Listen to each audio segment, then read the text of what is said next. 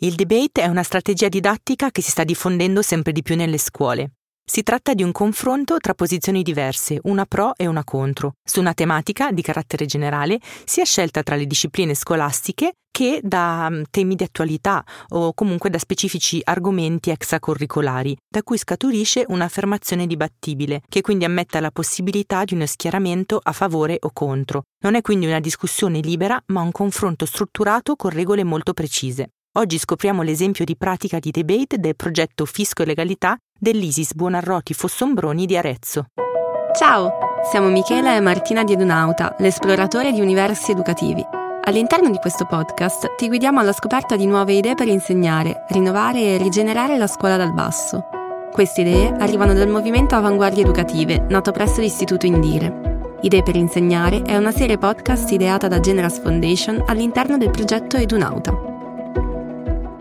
Il debate affonda le radici nell'oratoria classica, cioè in quell'arte di fare un discorso o una presentazione in maniera strutturata per trasmettere informazioni, per persuadere, per motivare, rivolgendosi direttamente a una platea dal vivo e si rifà alle regole dell'argomentare e del controargomentare, insegnando ad andare oltre il classico dialogo dialettico. In particolare allena gli studenti a pensare in modo nuovo, nella consapevolezza della necessità di fondare e giustificare ogni argomentazione proposta. I ruoli di un debate di solito sono il docente che lancia un'affermazione dibattibile all'interno di una tematica, almeno due squadre di debaters schierate rispettivamente una pro e una contro l'affermazione lanciata dal docente, e il pubblico che assiste alla performance, e infine la giuria che valuta lo stile, il contenuto e la strategia degli interventi. Il caso studio di cui ci occupiamo oggi è quello dell'ISIS Buonarroti Fossombroni di Arezzo, che presso il suo Istituto Superiore Tecnico Economico ha lanciato il progetto Fisco Legalità, con due diversi obiettivi. Il primo, quello di sviluppare una consapevolezza che l'obbligazione tributaria sia una base imprescindibile dei diritti di cittadinanza garantiti dallo Stato, quindi il diritto alla salute, il diritto all'istruzione e il diritto alla sicurezza.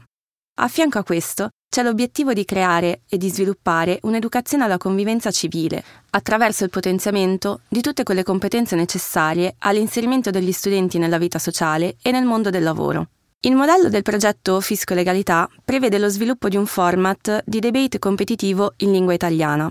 Questo debate si svolge con una simulazione del processo tributario. Per i meno esperti, un contenzioso tributario è un procedimento a cui può ricorrere un contribuente, quindi un cittadino, quando ritiene che un atto emesso nei suoi confronti non sia legittimo. L'esperienza all'interno di questo istituto nasce dalla collaborazione tra i docenti delle discipline aziendalistiche e quelle delle discipline giuridiche. Si può inserire così nell'area curriculare delle classi terze del triennio degli istituti tecnici economici, grazie alle connessioni tra mondo giuridico e mondo economico, in questo modo rappresenta una delle attività più significative poste in essere dell'Istituto. Il processo è sviluppato in collaborazione con l'Agenzia delle Entrate e la Guardia di Finanza. Inoltre, tutte le attività sono state svolte in compartecipazione con l'Ordine dei commercialisti e degli esperti contabili, con l'Ordine degli avvocati e con quello dei consulenti del lavoro. A livello operativo, il percorso annuale del progetto è scandito da alcuni incontri con dei soggetti esperti che presentano le loro esperienze e i loro particolari punti di vista. Questi incontri sono dei veri e propri laboratori didattici che hanno aumentato l'interesse degli alunni ed hanno animato poi i dibattiti e influenzato l'elaborazione degli interventi per la simulazione finale. Il percorso prevedeva che gli studenti delle due classi avessero fatto precedentemente delle esperienze dirette e quindi svolto dei tirocini con la Guardia di Finanza e con l'Agenzia delle Entrate e assistito a delle pubbliche udienze presso le commissioni tributarie dei tre gradi di giudizio. Tutte queste esperienze pratiche hanno fatto sì che i casi studio dibattuti derivino dalla realtà dei procedimenti giudiziari a livello locale o regionale. Successivamente, al termine del progetto e quindi generalmente intorno al mese di maggio, la scuola organizza una manifestazione pubblica, durante la quale gli studenti rappresentano un dibattimento processuale che vede contrapposti il cittadino e l'amministrazione finanziaria. Ora vediamo le otto fasi di sviluppo di un debate. La prima è l'individuazione dei temi delle discipline, che di solito viene definita a livello del consiglio di classe.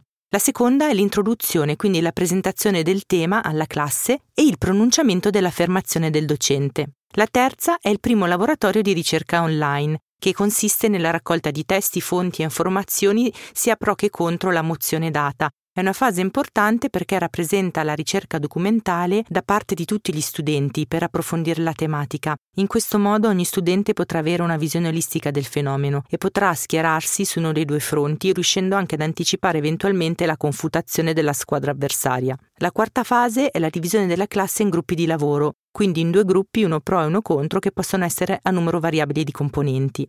La quinta fase è un altro laboratorio di ricerca, questa volta a casa e in classe, per la raccolta di dati e fonti a supporto dello schieramento assegnato in merito all'argomento precedentemente approfondito. La sesta fase è la preparazione di argomentazioni e controargomentazioni. Questo è un lavoro che si svolge a gruppi in aula.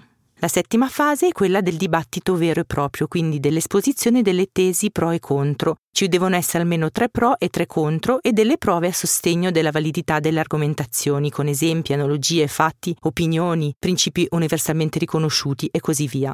L'ultima fase è quella della valutazione, che viene assegnata sia sulla singola disciplina, quindi sui contenuti disciplinari esposti, che sulla performance del debate, quindi sulla propria capacità di ricerca, di argomentazione e di esposizione in pubblico. L'elemento più significativo nel caso dell'ISIS di Arezzo sta nel fatto che il collegio giudicante è stato presieduto da un autentico professionista, un giudice tributario che nella realtà svolge effettivamente tale ruolo.